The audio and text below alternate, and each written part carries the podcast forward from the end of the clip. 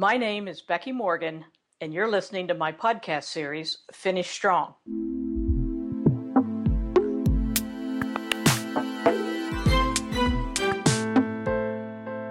We get rightfully excited about the next big thing. Drones are currently front page news, both for military and business reasons. The U.S. ability to hit targets across the world with minimal risk to our soldiers is simply amazing. Amazon has publicized its plans to use drones for friendlier purposes, residential product delivery. Drones can be affordable, and any of us can learn to fly them if we want to. It has become common to attach cameras and then video fields, residential industrial developments, and public lands. But drones have also been on the front pages for a significant number of near misses with airplanes.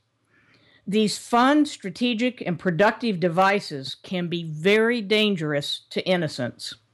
And we can all expect drones to be hacked in the future, changing the purpose of any single flight entirely. 3D printing has opened the door for countless great opportunities.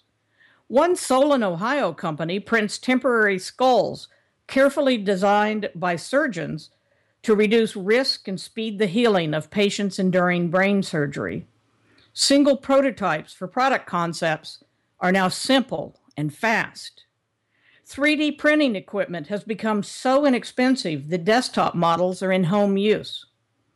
Unfortunately, 3D printing can be used for nefarious purposes.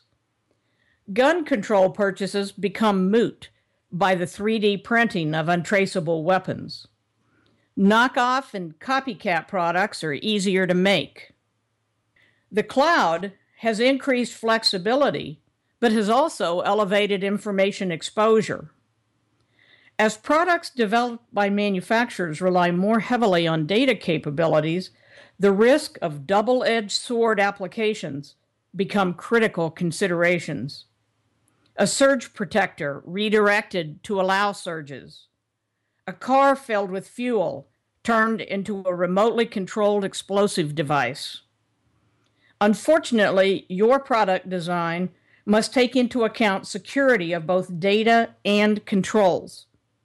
What we do not want to happen to the customer is becoming as important as how our products are intended to improve the client condition. I encourage you to formally add this step to your product design and testing processes.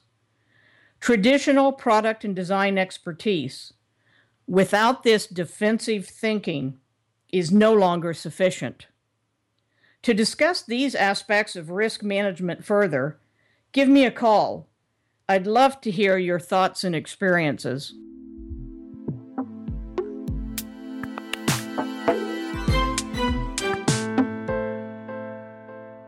Been listening to my podcast series, Finish Strong, with me, Becky Morgan.